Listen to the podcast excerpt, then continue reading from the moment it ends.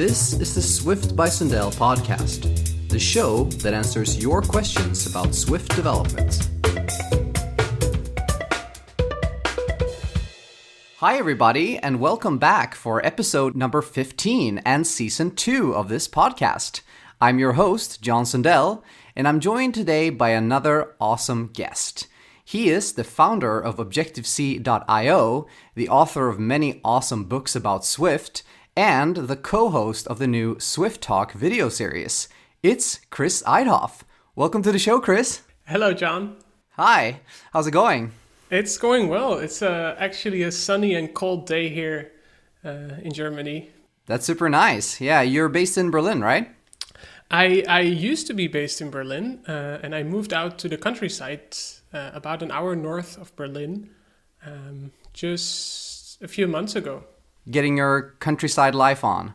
It's really nice and, and quiet and lots of trees and it's great for running and for thinking. I really like it.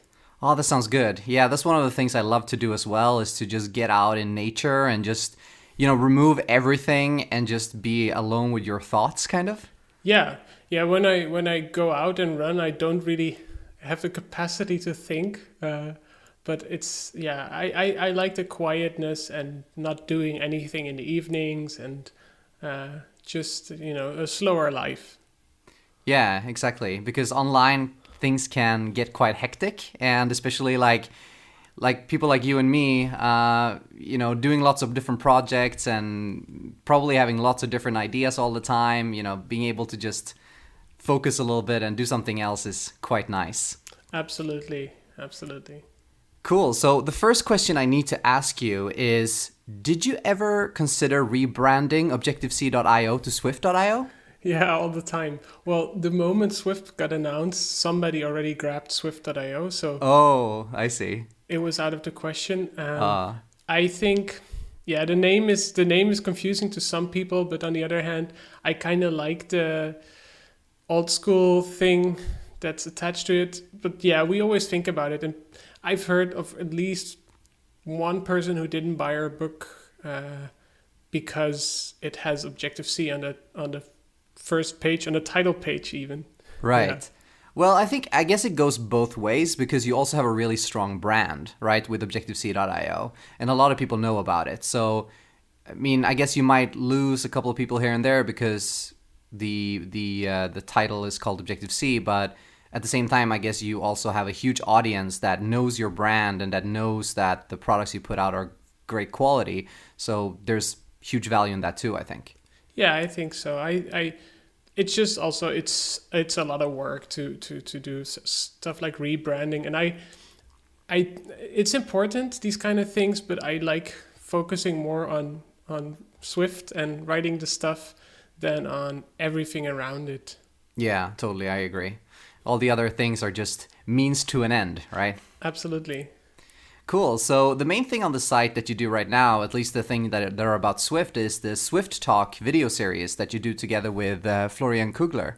Yeah, yeah. We um, so both Florian and me are, are, are into woodworking, and uh, we both had a phase where we went through uh, a little YouTube addiction where we would watch woodworking videos well not together but uh, it's it's such a great way to learn um, practical things and um, we thought that there was an opportunity there, and um, we we liked teaching Swift, and we thought with videos you can just show very different things than what you could can show in an article. So stuff like refactoring is much easier, I think, to show in a video than it is to uh, to write an article about, uh, and also much easier to consume.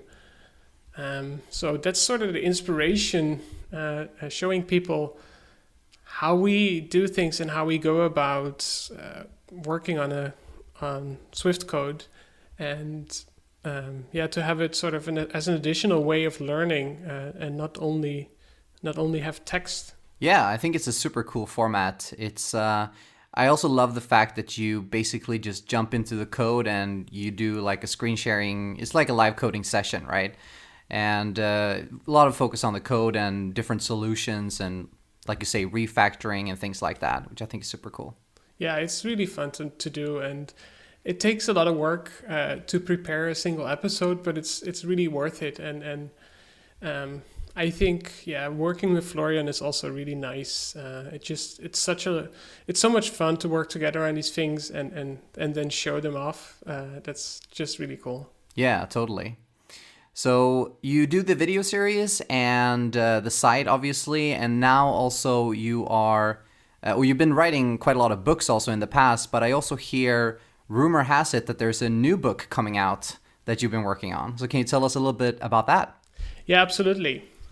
So about a year ago, uh, I was in Australia for the Playgrounds conference, and uh, this is where I met Matt Gallagher uh, from Cocoa with Love, and we sat together to write this, or not to write. We sat together and talked about uh, writing a book, maybe. And one of the things we thought about is doing something like a hundred different ways to implement an iOS app, um, because both of us believed um, that it's it's possible to to write a, a, high quality app with good code in any kind of architecture. Uh, and we don't really believe there's this one best architecture. And so, as we brainstorm more about it, and also together with Florian, we uh, realized that something about app architecture would be very interesting to write about and, and to teach. Um, so that's what we chose uh, as the title, App Architecture. Nice. Yeah, it's um, it's a two-part book. Uh, so after we started writing, we got pretty far and we were almost finished in a way. And in September, we realized, yeah, this just doesn't work, the, the format. So we threw everything away and we started over and, um, and divided the book up into two parts. So one is more architecture at the high level, stuff like model view controller and MVVM. And then the second part is more the implementation details because there's this big gap, right? If you draw some boxes in a diagram, uh, it's very different from what the code looks like. Oh yeah, um, totally. So we think both are very important, and and the second part is often a little bit less highlighted when people talk about architecture. Uh, so that's why we chose to do the book in two parts and, and focus on basically do a top down and a bottom up approach. Oh, nice. That sounds uh, super interesting. Architecture is definitely one of these like really hot topics. And, you know, it's kind of like whenever I ask uh, the audience for questions for this show or, you know, on Twitter or something, it's like almost every like fourth or fifth question is about architecture. And, you know, it makes total sense because, you know, it's in a way what we're always doing when we are coding and as programmers is we're trying to kind of make sense of this like big code base and and trying to make it easier to work with and easier to understand. And architecture plays a huge role in that. And like you say, there's, you know, it's hard to say that there's like this one approach that always works because every app is different. And tr- you know, trying to have a procedure about it and and and something you can follow to kind of, you know, go about designing an architecture, I think is super important. Yeah, and I think everybody has had this problem where their code base is a mess.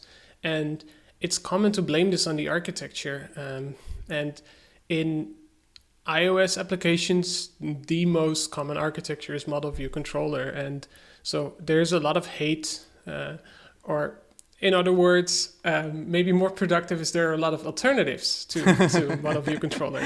Yeah. And, um, and there's always this belief like, you know, I have a messy code base, and then if I use you know some new three letter acronym uh, or maybe four or five letters then everything is going to be solved and my code is going to be clean yeah. and in a way I do believe that that a good architecture can help but I think it's not necessarily just a problem of model view controller. I think you can make a mess in almost any architecture, just like you can write clean code. And I think this is sort of, you know, it's the same thing as with self-help books they are very popular because people want to improve their lives and and it's also sort of aspirational like if i just read this one book then everything is to all my problems are going to be solved and i think there's this belief that a good architecture does the same thing and you know just just looking at the at the names in the diagram is not um, is is not going to solve all of your problems. So I think that's why it's such a hot topic because you know everybody has this problem, and um, everybody believes it's going to solve their problem. yeah, absolutely. Cool. We're going to talk a lot more about architecture in just a little while because we have a great question coming up around architecture. Um, so, what do you say? Should we get started with the questions and topics that have been submitted by listeners? Yeah, let's do it. Let's do it. All right, so as you know, this show is all about answering questions and talking about topics that were submitted by the listeners.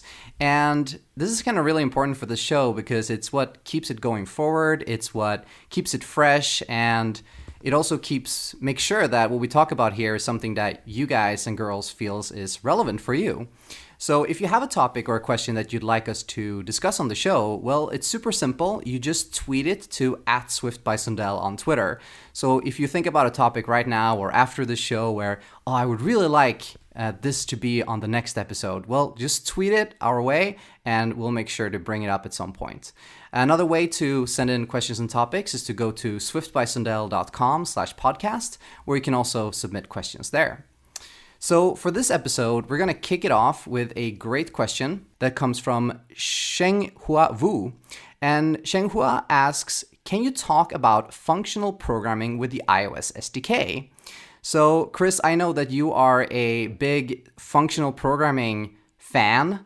Um, and the iOS SDK is kind of not very functional in the way it's organized. So, how do you usually go about kind of, kind of trying to apply some of these functional patterns when working with the iOS SDK? It's it's such a good question, um, and it's so hard to answer. um, but there are a lot of interesting things we can talk about. I think so. Yeah, I, I completely agree. The, the, the iOS SDK and specifically UIKit was not designed with functional programming in mind. Um, it's very imperative, um, but it does a really great job at what it should be doing. Um, you know, people write really great apps with it. So I think the first thing is uh, that for me, functional programming is not the goal. I really like it, and I think there's a lot of inspiration to be drawn from it, but it shouldn't be um, forced, uh, and, and you don't have to apply it. Uh, I think uh, when you think about functional programming, it's always the question what does it really mean to be functional or what does functional programming mean? And there is no one right answer. So everybody has their own interpretation, and, and a language like Lisp is quite different from Haskell. Both are functional, and in both you can do functional programming, but it means a completely different thing almost. Yeah. Um, and for me, the there are three th- things that I really like about functional programming uh, and, and, about my uh, interpretation of functional programming. So one is type safety, and, and we can totally add that to UIKit and add it on top of UIKit. So um, I once wrote a wrapper for notifications, and it adds type safety to notifications. Uh, you know, for example, in a keyboard will show uh, notification. You just know that. Um, keyboard frame is going to be there. And right. You can wrap these things up and and just um, be sure about about the code you're calling. A second part, I think that's important with functional programming, is how you design your data types. And I think you wrote a blog post that captured it really well the the analytics blog post where you defined an enum for analytics right and these kind of things are now possible uh, in Swift, and they weren't possible in Objective C. And and a lot of these ideas come from functional programming. Um, about, for example, uh, enums with associated values. Yeah. Um, and I think that's another way we can use functional programming to we can look at um, at functional programs or other languages and see how they solve problems and bring those things to Swift where they make sense. Um, so I think there was a, a, a great example um, of bringing something functional to UIKit. And then the third thing I think that's awesome about functional programming is how they divide things into components. So functional programmers they really like little functions and and combined with the type safety they often use functions and types and data types to define mini languages like little DSLs and thinking about what are the essential components of these DSLs and how do I combine them. They really help me when I try to write a, uh, uh, even when I write something that's directly on top of UIKit with classes, for example. It just helps me think about problems. And I think that's the way functional programming is best applied when working with UIKit. Um, it's, it's as a way to think. So even if you don't directly use all of the ideas, you can you can think about solving your problems in a functional way and maybe that will guide your eventual or your ultimate decision on how you solve something. Yeah, totally. I'm totally uh, on board with that as well. Um, another thing I love about functional programming is, you know, how easy it is to kind of compose things. And this, of course, ties in with the component kind of approach that you just talked about, where you know, instead of building something which is massive and it has lots of different functionality, you can just split things up into multiple smaller parts and then just compose them.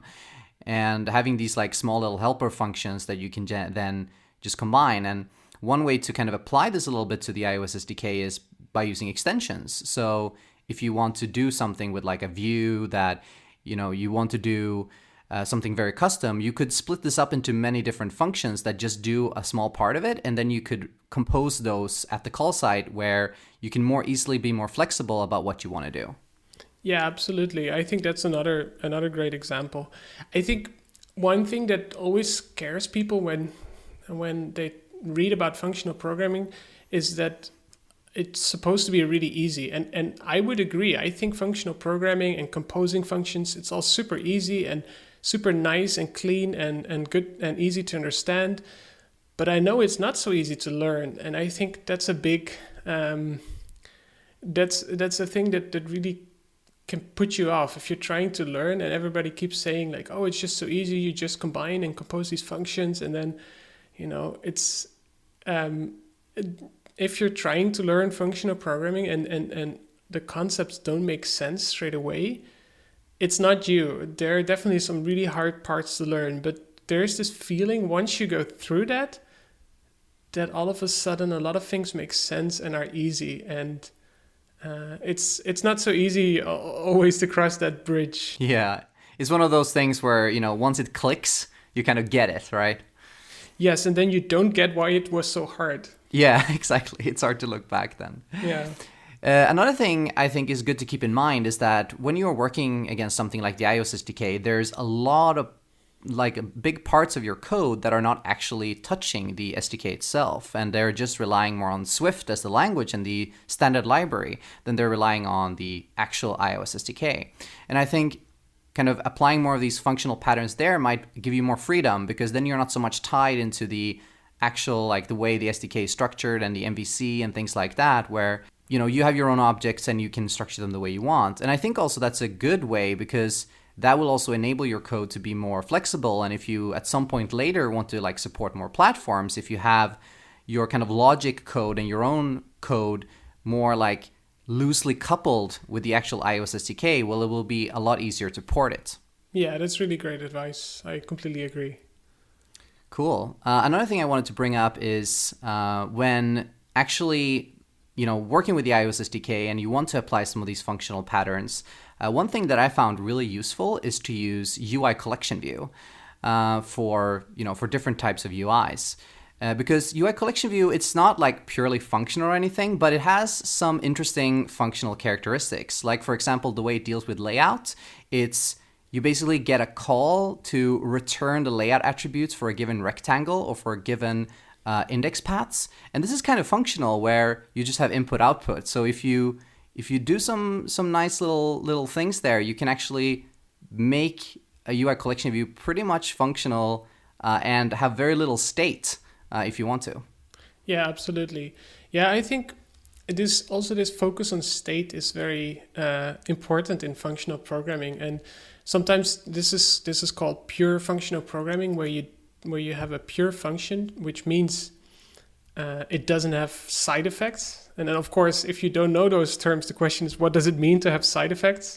um, but I think I learned a lot from that. And, and if people are interested in learning about it, I would definitely recommend researching this uh, and pure functional programming and side effects and, and see what, what the hype is all about. And, you know, at worst case, you can discuss with functional programmers about these things. And I think best case, you will probably learn a lot and, and think different about your own code. Yeah, totally. Cool. So we're going to segue now into a uh, related topic, but it's going to be more about architecture, like we discussed earlier also. And this one comes from Suhit. And Suhit asks, can you guys talk about different architectural patterns like MVVM and functional reactive programming? There's there is a lot to talk about there. So uh, I think so. One like like I said before, people are sometimes looking for the architecture to solve all of their problems, and um, yeah, I, I don't think there is one. Um, it makes sense also to, to think about what what does it mean uh, to have an architecture. So the way I think about it is in in UIKit, we have this feedback loop between between view and model. Uh, so the view sends events, and then something needs to interpret those events and change the model. And then when the model changes, you need to update your views, and this goes on and on and on. And um, then the question is, how do you do those steps, those transformations, and and uh, who owns these things? And with model view controller, that's the controller layer. It sits in between, and Mm, then there are a lot of alternatives, and, and I think most of them focus on replacing the controller layer because the views are basically almost always UI views, and the model layer is your own code. It could use core data or whatever, but it's sort of independent from the rest. So all of the architectural patterns are about replacing that controller layer. And um, I mean, that's a simplification, but still. Yeah. Yeah, and I think uh, MVVM is basically, well, the view model is basically a, what a controller is in MVC, except that it doesn't know about the views. So it only prepares all the all the data for the views and reactive programming is often used in combination with MVVM to to to basically provide signals or um, uh, observables that the view can can then listen to. Um, so I don't think you know. Often when you use MVVM, you would use it together with reactive programming. Um, and then there are so many more architectures that all sol- solve specific problems. Um, I think it's really hard to give advice for which one to use and which one is better. I think they all have their own um, qualities and one thing I, that I do think is very interesting is how they give you different flexibility. So MVC gives you a lot of flexibility. You can do so many different implementations and, and it would still be called MVC. Um, other architectures like the Elm architecture, um, which is an architecture used in, in the Elm programming language, um, they don't give you all this flexibility. You have way less flexibility, and so um, you don't have the same thing as with MVC. Uh, if you look at an Elm programming, it's it's it's always very similar to other Elm programs, whereas in MVC, um, I'm pretty sure if you look at my implementation of MVC, it's quite different from your implementation of MVC. Yeah, totally. And I think this is a very interesting point that you bring up. And I think this is kind of what divides a lot of people, where, you know, some people, they really prefer this flexibility and they're like, well, MVC is great because, you know, I know how to use it. I know how to kind of uh, constrain myself to not put all of my code in my view controller and have it be massive, several thousand lines. Uh, but I love the flexibility of it. While some other people, they will say, well, you know it's that kind of flexibility is kind of dangerous because it leads often to this kind of messy code so if we instead put more structure in and more kind of this rigidness well then it's going to be a lot easier for not only for yourself but for other people who are going to read your code. And I think both of these arguments, you know, it's it's there's no right and wrong answer, and it depends a little bit about what you're optimizing for. So uh, one kind of common pitfall, and I think you know the reason that there are, especially on iOS, so many of these kind of alternative architectures popping up all the time, is it's very easy for the view controller to get too many responsibilities because kind of out of the box it needs to manage the views it needs to kind of talk to the model it needs to also talk to the system layer with things like the status bar navigation bar and keyboard and what have you. So it's very easy when you just write your kind of boilerplate view controller that does some of these things, you're already up to like two or 300 lines of code, and then you need to add your logic, right? So I think this is kind of where it comes from. And we talked a little bit about this on previous episodes with Soroush, for example, where we talked about like, you know, I think great architectures, they need to be kind of tailor made to the app you're building and to try to split things out whenever possible. And yeah, but at the, at the end of the day, it kind of, depends on you know what do you want to optimize for and what kind of problems are you looking to kind of solve and what problems are you willing to take on? Yeah and i think the context is also really important. Who is on your team and what what skills do they have and um, how experimental do you want to go and what do you prefer? Um, and i think so one one thing I found very interesting is um, looking at the Kickstarter open source code base. So if you it so it, the Kickstarter app is entirely open source, and um, if you look at their code base, it's really easy to find your way around after a few minutes of looking at things. Uh, and I think that it's not necessarily just because they chose MVVM. Um, I I think it's because they apply the same architecture to all their components. And I think that's that's a really big win, regardless of what architecture you cho- you choose. If you're consistent, yeah, totally, and have a single architecture, then it just becomes easy to find things. So you know that you have to look in the view model, or you you know that you have to look in the UI view subclass. Yeah, you have like a frame of reference. It's like you you you have an index to the code base. Exactly. And you need to make less decisions about where to put things. That's another big thing, right? Like, do you, do you put this in your view controller? Do you make an extra class? Or, you know, like, it just.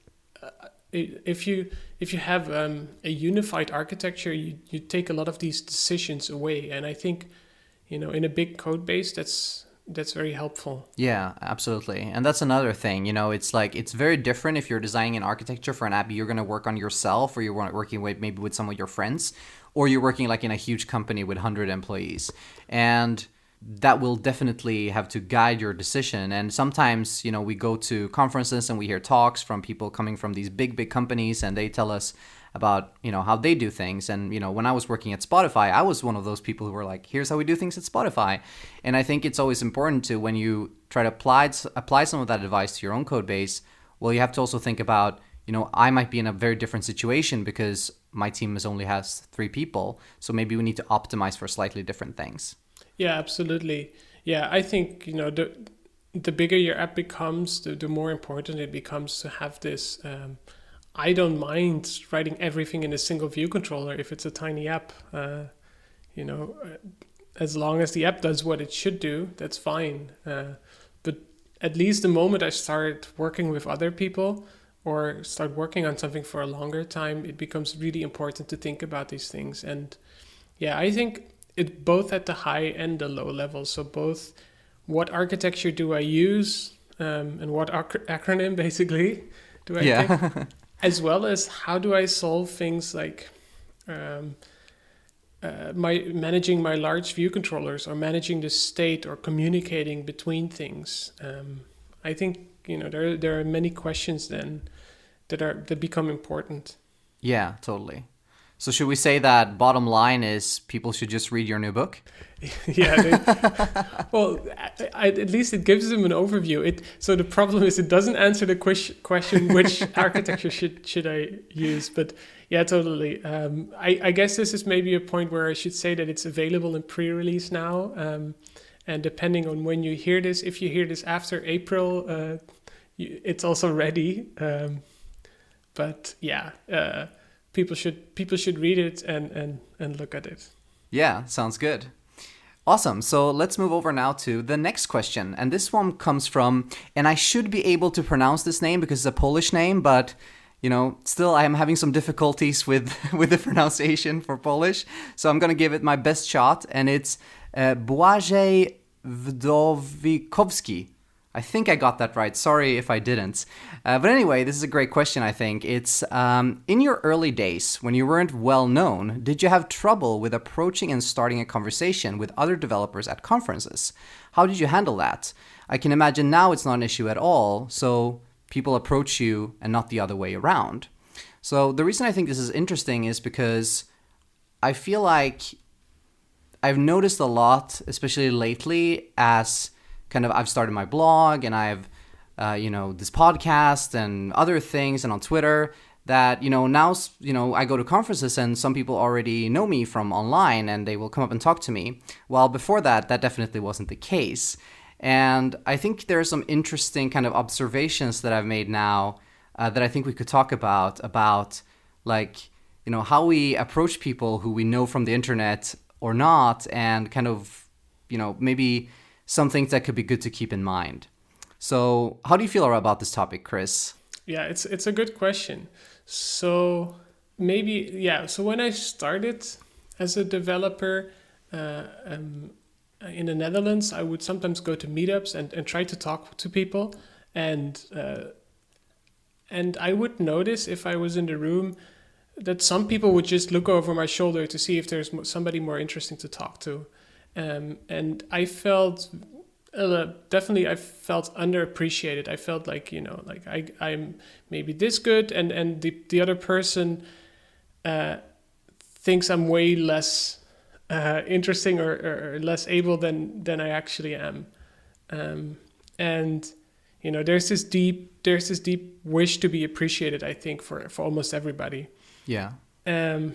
So then, uh, I think by the time I started UIKonf, uh, I was on the stage, and, and all of a sudden, you know, uh, a few hundred people knew me, and uh, yeah, and then people come up to you, and then you know, Objective C.io happened, and and everything else, and I started speaking at conferences, and it became really easy for me uh, to talk to people because, like in the question, they would come up to me, um, and you know i find it hard also sometimes to approach people. Uh, so it's it's definitely way easier. And a funny thing happened is that i think in between that time where i was starting as a developer and now i, I definitely learned but not i wouldn't say i'm like twice as good or something. I, I, am just a little better um, and have a little more, more experience.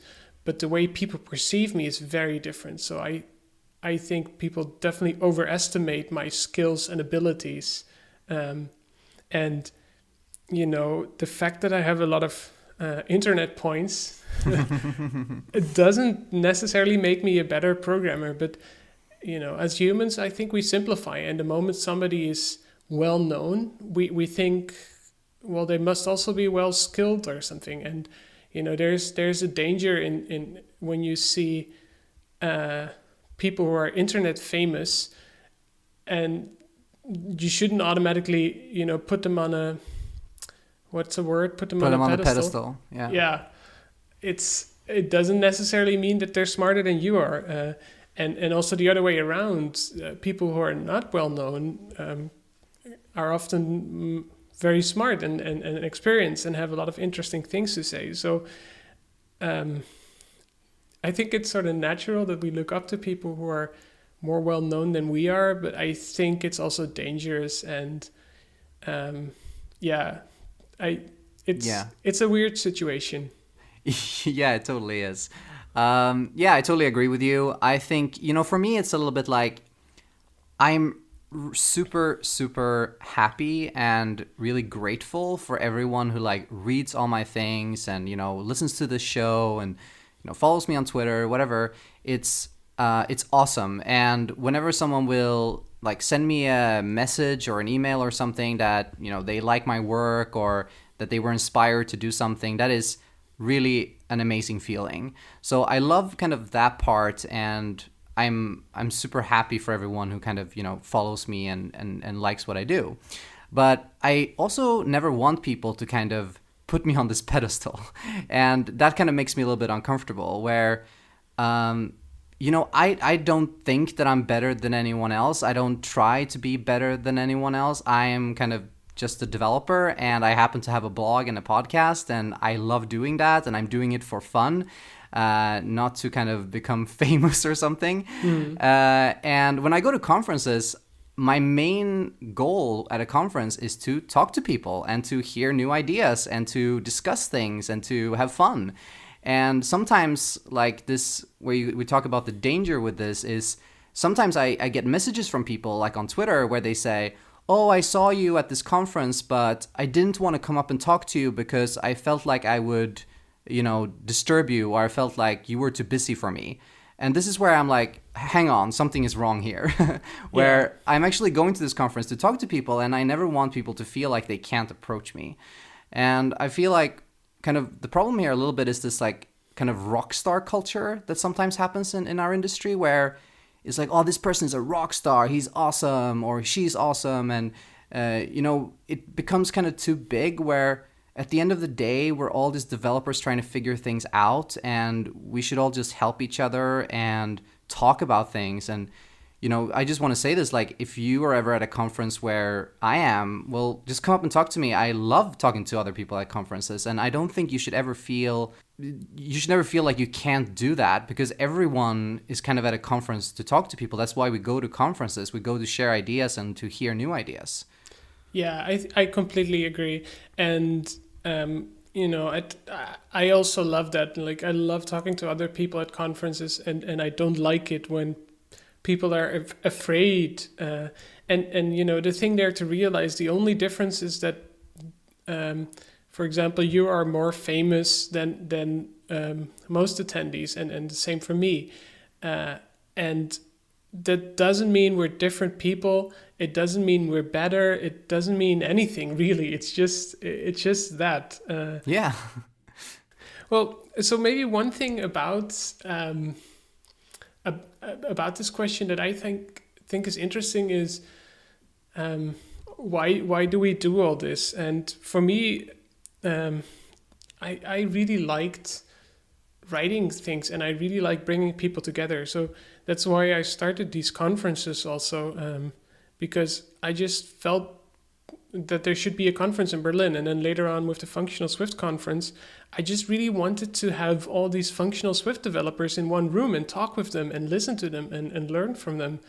And um, I think that's that's one of the really cool things about a conference and about starting these things. And um, and in, at the same time, um, writing about what um, what I'm working on and about the things I learn, I think just helps me a lot uh, in in getting a clear picture of how I think and and there's this additional benefit that you get more well known. Um, but for me, I try not to focus too much on that.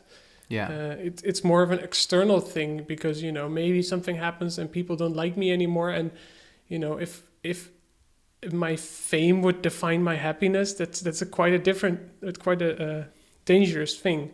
So I just try to write things that I want to write and do things that I want to do and, and then hopefully it makes people happy and you know the the famous sort of a side effects uh, yeah it's not a pure function. Exactly.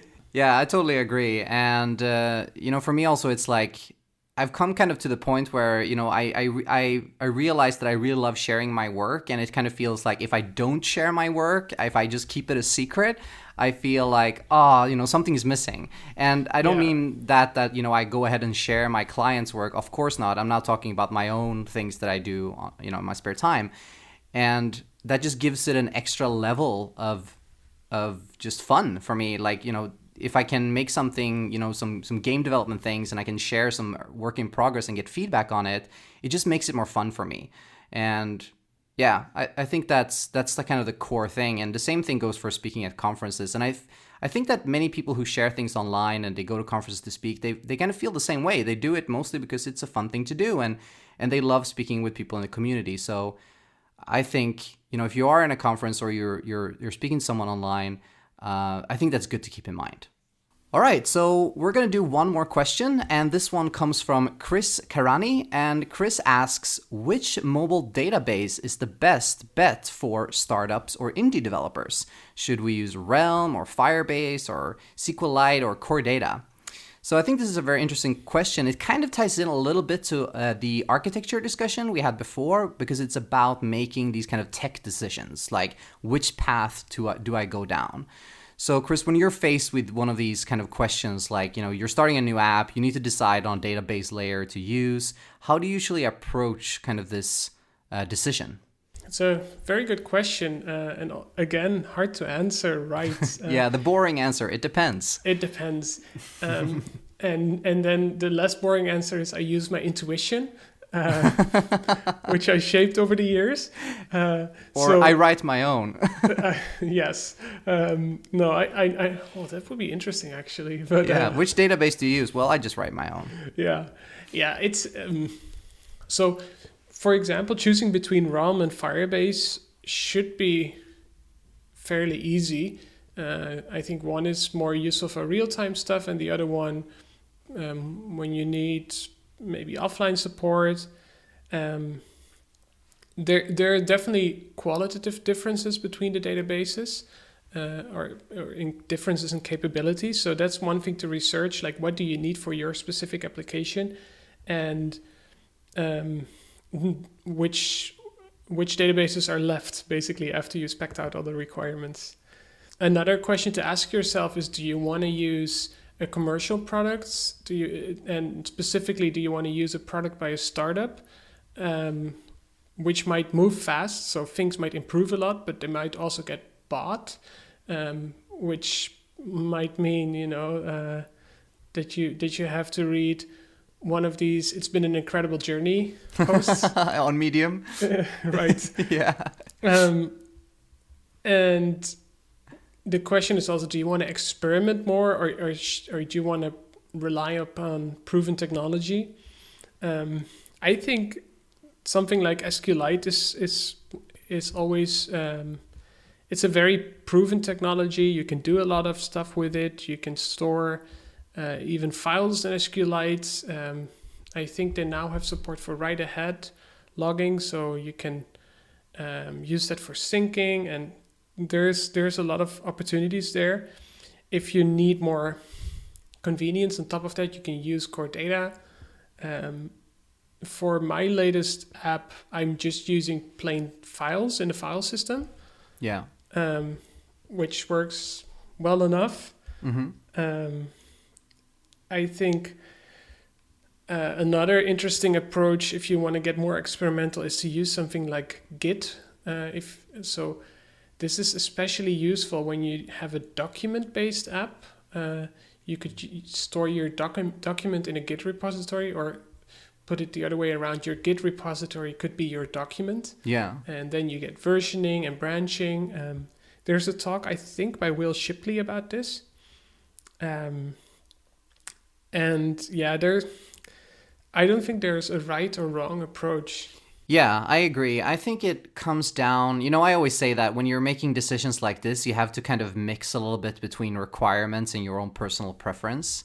Uh, and also, I think one important thing to keep in mind is to be able to experiment with different things and change your mind. So, for example, let's say you're building an app and you're building this app over the course of a year before you're shipping it the the 1.0 during that year, especially if you go through a lot of experimentation, your requirements might change. And you might start with something simple like, you know, just storing files in in the file system or using NSUserDefaults. Uh, but then you might need something more complex. And at the beginning, you might say, well, let me just try to use SQLite because that's, you know, lightweight, low overhead, can just, you know, use it very easily. Or maybe not super easily, but you can you can add it to your app easily. Um, but then you might think, well, actually, I heard about these realms, so I want to maybe try that. And I think this is extremely important to enable you to have this kind of flexibility. So, for this reason, what I usually do, especially with database solutions, is I abstract them so that the app layer doesn't need to know about the concrete database that I use. So instead of using like realm uh, the realm object like everywhere in my lo- in my controllers or in my logic code i usually create like a database protocol. And i actually wrote a blog post about this called separation of concerns using protocols in swift. And it's about like how to separate that concern away from the actual objects that are using the database itself. And what's cool about this is as you're going through these iterations and your requirements change or just your opinion changes and you learn about something new, uh, you can change your mind. You can more easily just change the underlying implementation of the actual storing of the data instead of having go, to go through your entire app and refactoring all of it because you want to try something new. Yeah, absolutely. I think, and the protocol sort of then becomes the requirement for what you need from your from your database layer. Yeah, absolutely. In um, so in our book, what we did is for each of the major architectures we cover, we implemented the same, the exact same app, um, a, a simple voice notes recording app, and used a completely different architecture. And then at some point, I also wanted to see if we could swap out the model layer easily. We never took any steps to make that easy up front, so we didn't abstract anything. We just used, I think, a JSON store. Okay. Uh, just one simple JSON file. And then I changed it to core data, and it turned out to be a really quick task. Um, it it wasn't difficult at all uh, to to change the entire model layer because usually the model layer is is is already isolated from the rest of your code, even if your controller uses it. Um, it it's fairly doable to swap it out. Uh, and yeah, I think the controller layer often needs to do two things when it talks to the database. So it, it in model view controller, it usually pulls the data from the store to display it, and then it needs to subscribe to that data. And depending on your database, both of these um, things work a little bit differently. So subscribing to the data and pulling the, and fetching the data basically um, works a little bit differently. If you if you have an abstract layer on top of it, then you don't even need to change that out. But I found that changing my model completely only had very little influence on my controller layer. Yeah, that's uh, that's just a sign that you've you know designed a good architecture, I guess, because then you don't have these like you know dependencies everywhere and you know things making hard assumptions about the implementation of something else. The thing I think you should focus on is to learn about these different solutions and kind of what the pros and cons are and try them out because they are very different and like you say said in the beginning there are definitely like things to be aware of like that this thing might change a lot or this thing is kind of has a lot of legacy so it might have a very crufty API and you know learning about those trade-offs I think is the most important thing because then you kind of have that with you. So then when you're building another app or you're facing another like similar decision, you kind of have a like a f- frame of reference that you can use to make these decisions. Yeah. One thing I used to do is is I let's say I had an app and then I found that my model layer was lacking or my database choice and then the thing I would do is I would read up a little bit on on the latest new thing and use that because it would solve all my problems. Um, now I take a, an approach that's way more similar to what you do and first experiment. So, so you you said uh, in a previous episode that you create a lot of new playgrounds. Yeah, absolutely. Uh, I do the same thing, and before playgrounds, I would I would create a lot of new sample projects uh, uh called "Delete Me" or "Throw Me Away," um, and now I'm I'm much more hesitant to to directly use something, but I will first create a sample project or a playground to test something out and i think that's that's I, I mean in hindsight it makes total sense but to me it wasn't clear at the time that you could really experiment more with things before putting them in your actual project yeah and i think one kind of reason for this why people kind of feel this way is because usually we're kind of in a hurry when we're building things like we have a deadline or we have a customer that's paying per hour but my way of thinking around this is like I could either take like half a day or one day and explore all these solutions and come up with a really good decision that will actually work really well for my app. Or I could make just rush into something and have to live with it for the entire course of development, which will probably cost me if I ra- make the quote unquote wrong decision. Uh, it could end up costing me a lot more than one day of development time. Yeah, that's true. And and maybe another another reason is also because, uh, a, of course, if you go to a database, uh, database's GitHub page or website or, or what have you, you'll find reasons to use that database, but they won't usually tell you when not to use it. yeah, um, of course. Yeah. And and looking for yourself what what the API feels like and what the limitations are is I think way better than than than reading the marketing copy. And you know, um, I when I say marketing copy, I also mean the GitHub README of uh, whatever open source project there is. Uh, yeah, I, I think it's good to stay critical, and I mean not not be negative, but just you know see if it fits your needs. Awesome. So that's all the questions that we have time for for this episode. So I want to thank everyone who sent in questions and who continue to do so. Again, if you want to send a question or topic for an upcoming episode, just tweet it to at Swift by Sundell on Twitter or go to swiftbysundell.com slash podcast to submit it. So we've reached now the end of this episode. So all that remains is for me to thank you very much, Chris, for joining me on the show. Thank you, John. It was such a pleasure. Yeah, it was a lot of fun. So, uh, you have a new book coming out. Uh, where can people go to find out more about the book and the work that you do? Uh, just go to objectivec.io and it's spelled objc.io. Uh, we'll also put links in the show notes to objectivec.io and to the book and to Swift Talks and all the other things that you do. And if people want to follow you on Twitter, your Twitter is what's your Twitter handle? It's the same as my name, Chris Eidhof. Uh, it spelled Chris and then E I D H O F. Perfect. And if you want to find me on Twitter, you can find me at John Sundell, and you can find everything about this show and the weekly blog posts at swiftbysundell.com. Thanks so much for listening, everybody, and I'll talk to you on the next episode.